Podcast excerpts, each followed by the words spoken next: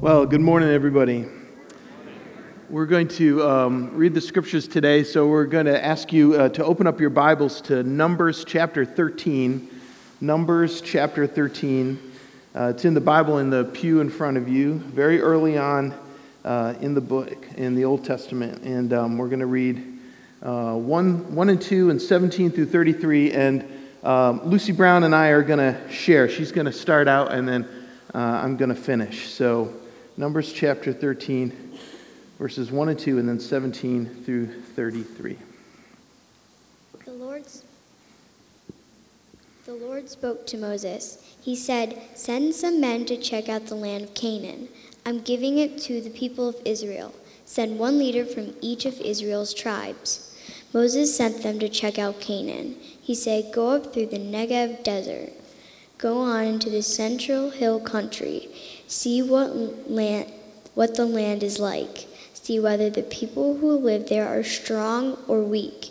See whether there are few or many. What kind of land do they live in? Is it good or bad? What kind of towns do they live in? Do the towns have high walls around them or not? How is the soil? Is it rich land or poor land? Are there trees on it or not? Do your best to bring back some of the fruit of the land. It was the season of the first ripe grape. So they went up and explored the land from the desert of Sin as far as Rehob toward Le- Lebo Hamath. They went up through the Negev and came to Hebron, where Ahiman, Sheshai, and Talmai, the descendants of Anak, lived. Hebron had been built seven years before Zoan in Egypt. When they reached the valley of Eshcol, they cut off a branch bearing a single cluster of grapes. Two of them carried it on a pole between them, along with some pomegranates and figs. That place was called the Valley of Eshcol because of the cluster of grapes the Israelites cut off there. At the end of 40 days, they returned from exploring the land. They came back to Moses and Aaron and the whole Israelite community at Kadesh in the desert of Paran. There they reported to them and to the whole assembly and showed them the fruit of the land. They gave Moses this account We went into the land to which you sent us, and it does flow with milk and honey. Here is its fruit. But the people who live there are powerful, and the cities are fortified and very large. We even saw descendants of Anak there. The Amalekites live in the Negev, the Hittites, Jebusites, and Amorites live in the hill country and the Canaanites live near the sea and along the Jordan. Then Caleb silenced the people before Moses and said, We should go up and take possession of the land, for we can certainly do it. But the men who had gone up with him said, We can't attack those people. They're stronger than we are. And they spread among the Israelites a bad report about the land they had explored. They said, The land we explored devours those living in it. All the people we saw there are of great size. We saw the Nephilim there. The descendants of Anak came from the Nephilim. We seemed like grasshoppers in our own eyes, and we looked the same to them. Friends, this is God's word for us today. Thank you so much, God, for your powerful word which speaks to us not only ancient stories, but current realities. And we pray that it will speak to us this morning in Jesus' name.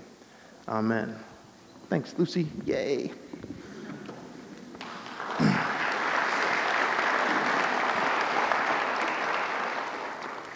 It's always good to have a backup.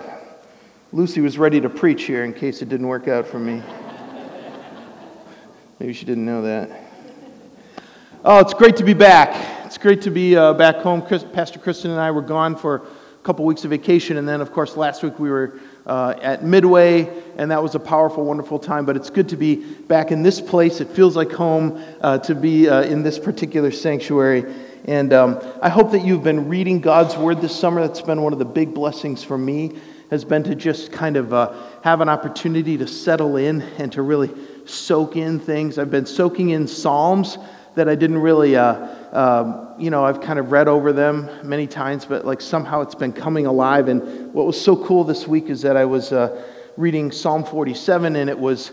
Um, uh, it was meaningful to me, and I was thinking, wow, I remember when I was in college, I sang a song uh, in college choir about this psalm, uh, but I don't have a tape of that or a CD or anything. I, I have no uh, I can only just remember certain uh, parts of it.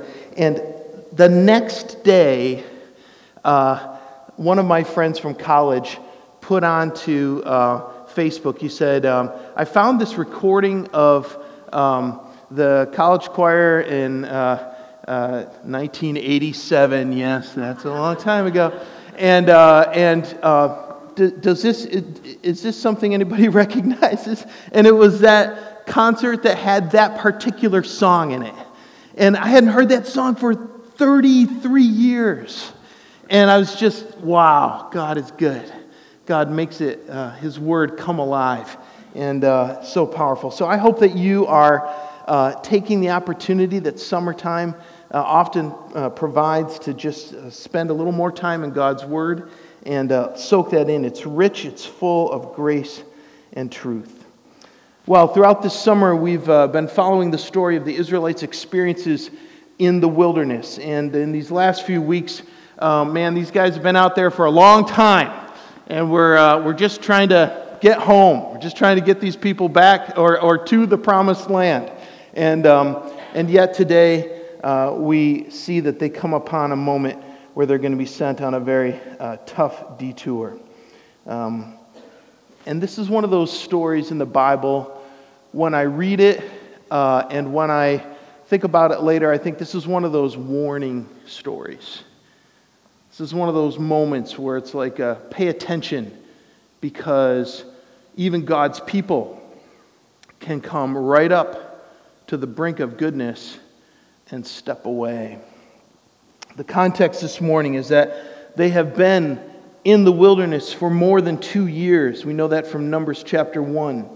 They've walked all the way from Egypt, and every single day there's been a huge cloudy pillar which leads them, and at night that turns into a, a huge pillar of fire. Now, every day they see that. That's a miracle that's happening in front of their, their, their very eyes every day, something to build faith for them.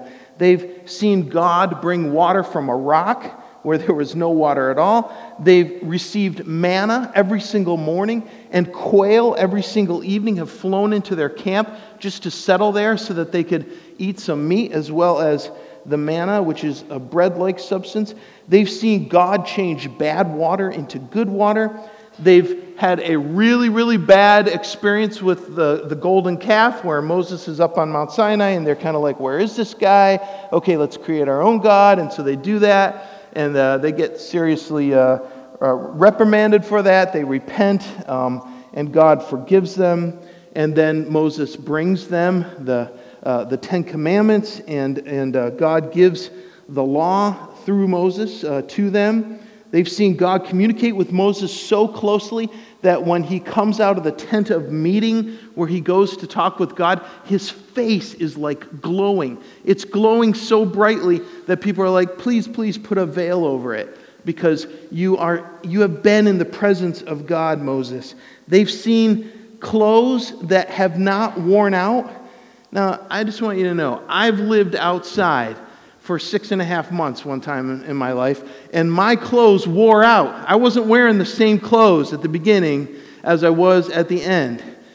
They have clothes, though they walk most days through the desert, that have not worn out. And now they're at the desert of Paran, which is just south of sort of what we would, we would say is Israel right now. They're anticipating God leading them into the promised land. This is the moment. This is when they left Egypt, God was saying, I'm going to take you to a, a, special place, a land flowing with milk and honey, a land which is amazing and wonderful. And they have come all the way to this moment. This is what the whole trip is about escaping slavery, going through the difficulty of the wilderness, the desert, and now coming into the promised land. And this is where we pick the story up today. Now, it's fascinating to me that in the very first verse it says, The Lord told Moses to send out men to explore the land of Canaan. Now, did God need like a report or something?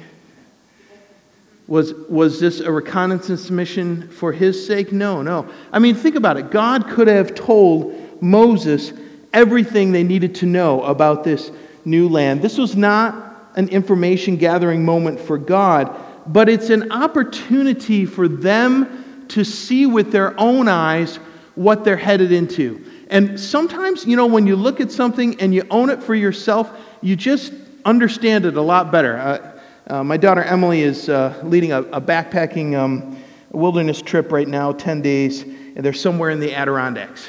And um, uh, when we first started backpacking, uh, sometimes as a family, I would say, okay, don't bring anything extra that you don't want, that you don't want to carry the whole way. Okay, okay, yeah, but I'm going to bring this book and I'm going to bring like three extra shirts and I'm going to bring all this stuff. And, you know, it only takes about one day to be out there and you're like, ah, oh, why did I do this? And then, and then you begin to own it for yourself. It's not somebody else saying, you know, hey, don't, don't, don't bring extra stuff. You're like, I'm not bringing extra stuff. So when Emily left for the trip uh, uh, last week, she and I sat down. She's like, Dad, I'm going through my stuff and I'm just going to tell you what I'm going to leave behind. And so she goes through it all, and then she just looks at me. She's like, okay, I'm getting rid of this shirt. Okay, now I'm not going to bring that book. Okay. And she just like go, and it was like she owned it for her. I didn't really have to say it. She owned it for herself. God wants them to go into the promised land and look with their own eyes to see what they will discover. And he also tells Moses to instruct one person from each tribe to go. I think that's interesting because, you know, I'm sure that there was rivalry within the tribes. Oh, is that what Reuben says? Yeah. Well, we all know what he's like. We all know what they're like. We need to see it for ourselves. We need a trusted leader of ourselves. So this is like, this is, I mean, just imagine this. This is like 12 different churches, okay, sitting out somewhere, and they're like, okay, we're going to send these people forward to give us information. Now, what would be the wise thing? One person from each church, right? Because when they come back, they can be like, okay, I, everybody else was crazy, but let me tell you what it was like, all right? And people will believe folks from their own tribe. So God instructs them go check it out, uh, bring one person from each tribe. He's helping them to see the goodness that lies before them, but He's also helping them to see this is a situation where you're going to have to depend fully on me. Will you do it? Moses sends out the 12 leaders. They're, they're 12 spies. Uh, they're, they're leaders from their tribes. They're trusted men. They're people who have had some level of faith and significant leadership so that they, uh, they're, they're, people, they're people of God. They're godly people. They're people who have followed God for two years uh, plus in the wilderness. These are the people who have been chosen to go see this land, and they go spend 40 days exploring this country. Now, when you camp with somebody for like one night, you feel like, wow, boy, we really connected. I mean, that was great. We sat around the campfire. If you camp with somebody for 40 days, man, you're tight, or else you hate them. One of the two. These guys really know who, they, who each other are at this point. They've spent 40 days trekking around and they do a detailed analysis of the land. Who are the people? How many are there? Uh, a lot, a little? Are they strong? Are they weak? What are the cities like? Are there walls? Are there no walls? What's the agricultural situation like? What's the soil like? Etc. They check out all this stuff. Moses tells them to bring back some crops so that people can see kind of what's blooming there, what's, uh, what's to be harvested right there. It's going to be a good object lesson. See, God is faithful. He's got stuff waiting for us there. And so they explore the whole place, and they're moving pretty well because from where they leave to where they end up, it's like 150 plus miles to, to the top of Israel. And, and, and then, of course, they have to return. Rehob and Lebo Hamath, I looked this up. They're like way, they're north of Damascus. They're, they're in Syria, in current day Syria.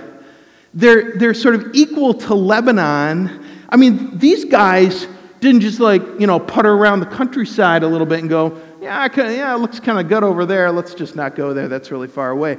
They went there. And they went really far. They checked the whole place out. And they bring back pomegranates and figs, and also this cluster of grapes that's so big that two of them have to carry it on a pole between them. Now, seriously?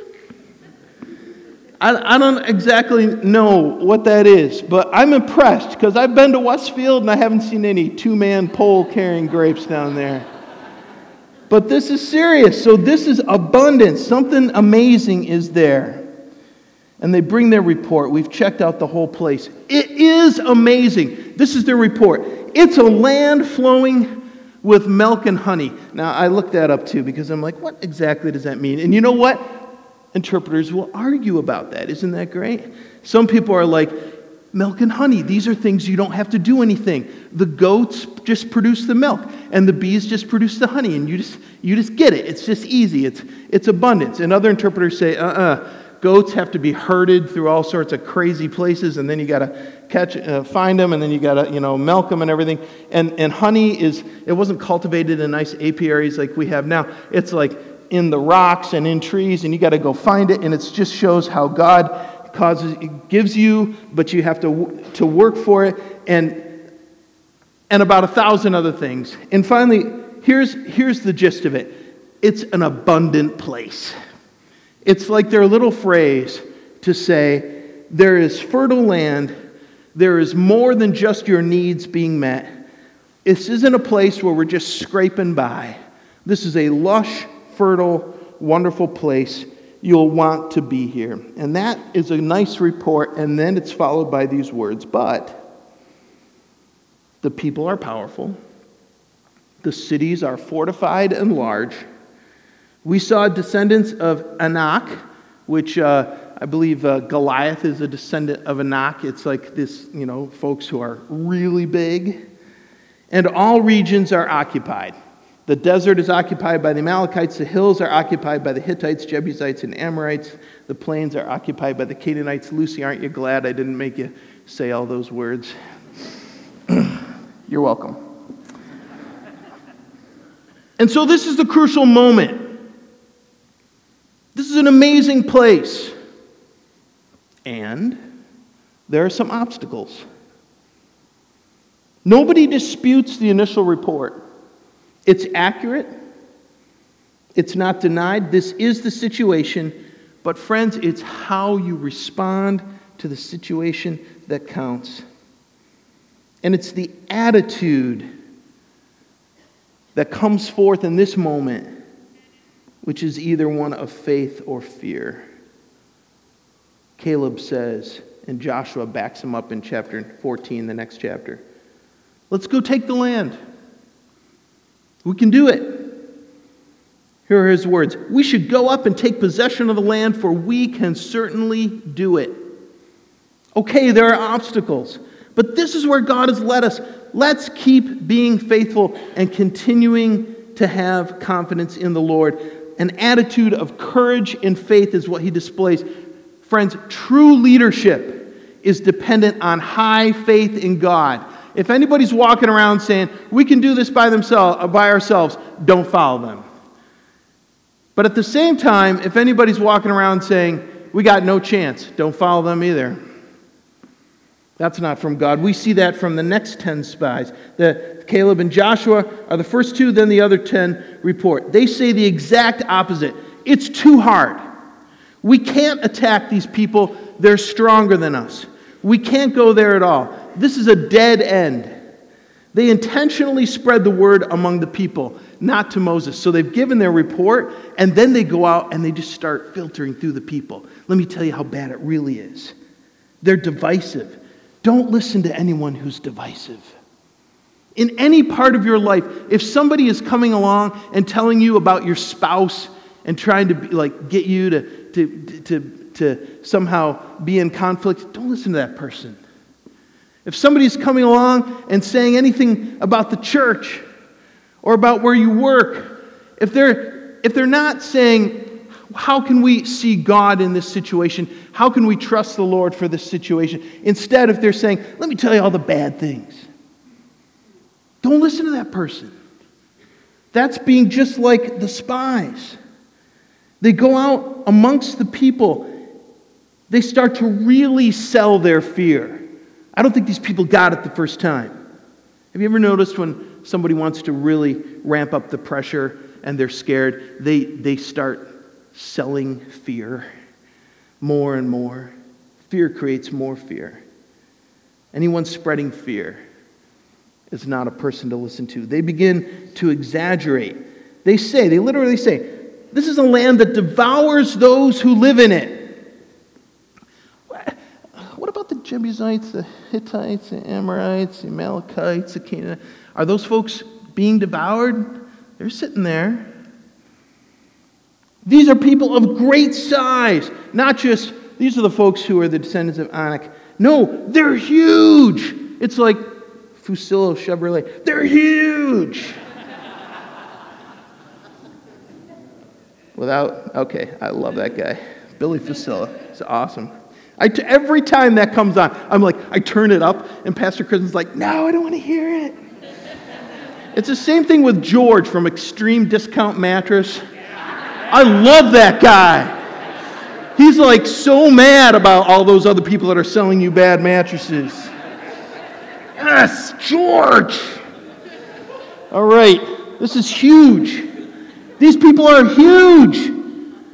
And then they pull out the nuclear option. We saw the Nephilim there. The Nephilim were these ancient beings that we see referred to in Genesis. No one knows what it means. There, there some sort of ancient, strong being. I don't know. I don't know what the answer is. But everybody in that time knows that if you see Nephilim, wah! That's like the aliens have arrived. Bigfoot. The Nephilim. And then it's like, well, okay, all right, we didn't actually see the Nephilim, but we saw the descendants of Anak, and everyone knows they're straight from the Nephilim. See, they're just ramping this. And people are like, oh my gosh. And then they, they this is the final statement. This is an amazing statement. We seemed like grasshoppers in our own eyes, and we looked the same to them. Does that not tell you what they're, where they are in their souls? We looked at them, we looked at us, and we were scared. We were grasshoppers compared to them. These ten men reflect their fear. We're not able to do this. We're tiny compared to them. And then they project that fear onto the Canaanites as well. They think we're tiny too. And they think we can't do it either. They know we're weak. They're stoking fear and division. The attitude of the spies is not faith, it's fear. And you'll notice that in everything they said, they left God out. We can't do this. We can't do that. They're bigger than us. We're smaller than them. We, we, we. But never, never, God is able. God has brought us here. God is faithful. God can handle anything. God is powerful. What happens next is fascinating. In, in chapter 14, the whole nation loses its collective nerve. They decide that the obstacles are too great. They start shouting, We'll die by the sword. Our women and children will be enslaved. They literally say, We should choose a leader and go back to Egypt. It's been more than two years. There's a giant dead, Red Sea that's closed off that they can't do this. And yet they're like, you know what?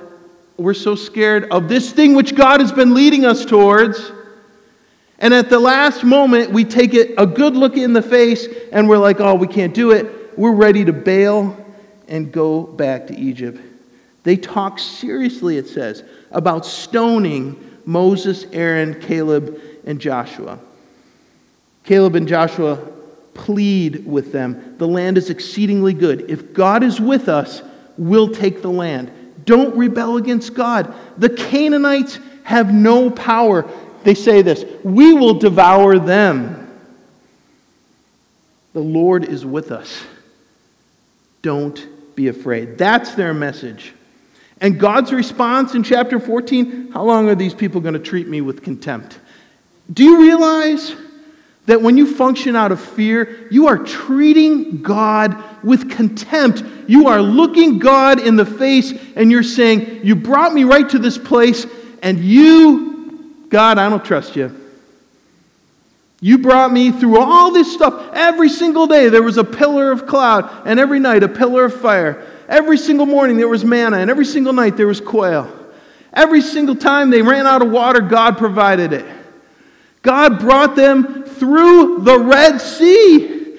He wiped out the most powerful army in, in the world at that time, the Egyptian army. He wiped them out to save these people, and they get up to Canaan, they get right on the brink, and they look God in the face and they say, uh, You can't do it. And God says, How long will they treat me with contempt? Moses prays, he says, God, don't destroy these people. And the Lord says, Okay, but here's the deal. For every day the spies were in the wilderness, you're going to spend another year yourself in the wilderness. Every day the spies were in the promised land checking it out, you're going to spend another year in the wilderness. They were in the promised land for 40 days, you're going to spend 40 years in the wilderness, wandering around until every single person who's 20 years old or older who left Egypt and who has seen everything that I have shown you up to this point, every single person will die in the wilderness. You, you just will, except for Joshua and Caleb, who have been faithful and who have believed that I can do it. And as well, it says that the other 10 spies were immediately struck down with a plague and died. Those respected leaders of those 10 tribes who had led people into fear and lack of trust in God because of their faithlessness, God sends them to their deaths. And God sends all of Israel on a long, tough detour. You know, I, I know when I look out at this congregation, I know that some of us face really, really difficult things. I know that there are folks who are facing illness, which is life threatening. I know that there are folks who have been hurt badly. I know that there are folks who are looking at their loved ones who are in big trouble and wondering, what can we do? I know that there are folks who are struggling with addiction or for whom debt is overwhelming or frankly just because of the chemical processes of your brain you struggle with depression. You wake up in the morning and everything should be fine but something inside makes you feel down. I know there are folks who are struggling with their marriages. There are folks who are in jobs which feel like dead ends. There are folks who are looking at their elderly parents and saying, How are we going to handle this? There are folks who are looking at their kids and saying, How are we going to handle this? and there's folks who have coworkers or friends at school or enemies at school or neighbors or somebody who is just super frustrating. And we're all tempted to look at this and wonder is God still with us? Is He able? And I want you to know that every single day, you can choose to have an attitude of faith instead of an attitude of fear. You can choose that.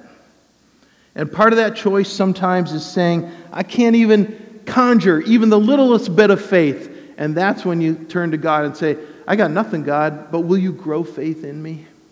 So you can choose to pray that prayer, or you can just try to handle it on your own. This is one of the reasons why Pastor Kristen and I urge you to, to spend a little time in the Word of God every day, to spend some time talking to God every day, to show up to church every Sunday, to be involved in some kind of small group or some opportunity where other people are praying for you, where you have an opportunity to be encouraged. Because when we look at the challenges that life throws in our direction, we are constantly reminded that we cannot handle this on our, on our own. But if God is with us, then we can head into any promised land, into any situation.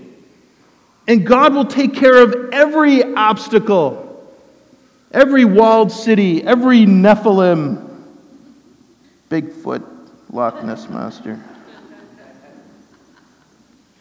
You know, we just sang these words Oh God, the glory is yours. The kingdom has come. The battle is over. Jesus, in your name we rise. The glory is yours. The glory is yours. Let's let him have the glory. If we try to do it on our own, first, we'll fail. Secondly, there will be no glory. If we step out in faith, the glory will be God's. The battle has been won, friends. Death has been defeated by Jesus on the cross. Anything we face is not comparable to that. Great are you, Lord, we sang. Is God great? Then let's give up our anxiety. Let's choose faith instead of fear. What are we worried about? What keeps waking us up? We have nothing to fear. Nothing to fear. Listen to these words of the Israelites right after they were delivered at the Red Sea. Who among the gods is like you, O Lord? Who is like you, majestic and in holiness, awesome in glory, working wonders? In your strength, you'll guide your people to their holy dwelling, their promised land. The nations will hear and tremble, and anguish will grip the people of Canaan. They will melt away. Terror and dread will fall on them. And yet, and yet, and yet, when they got to the edge of the promised land, they said, Oh, the land devours those who live in it. The people are huge. We've seen the Nephilim. We're like grasshoppers. Friends, grasshoppers kill us. Don't go there. You are not like a grasshopper. You are a child of God filled with His Spirit, and there is nothing to fear. Let's pray. God, thank you so much. We are so glad to be in your presence this morning. We are so grateful and we love you. We just, for a few seconds here, just soak in your presence, God. You are awesome. You are majestic and holy. And you have brought us to this place in our lives, individually, as families, in our workplaces, at our church. You've brought us to this place. And may we be people who embrace faith because you're with us and not fear because that leads to nothing. We pray all this in the powerful name of Jesus Christ, our Lord and our Savior. Amen. Friends, go out into the world with faith and spread that everywhere. Amen.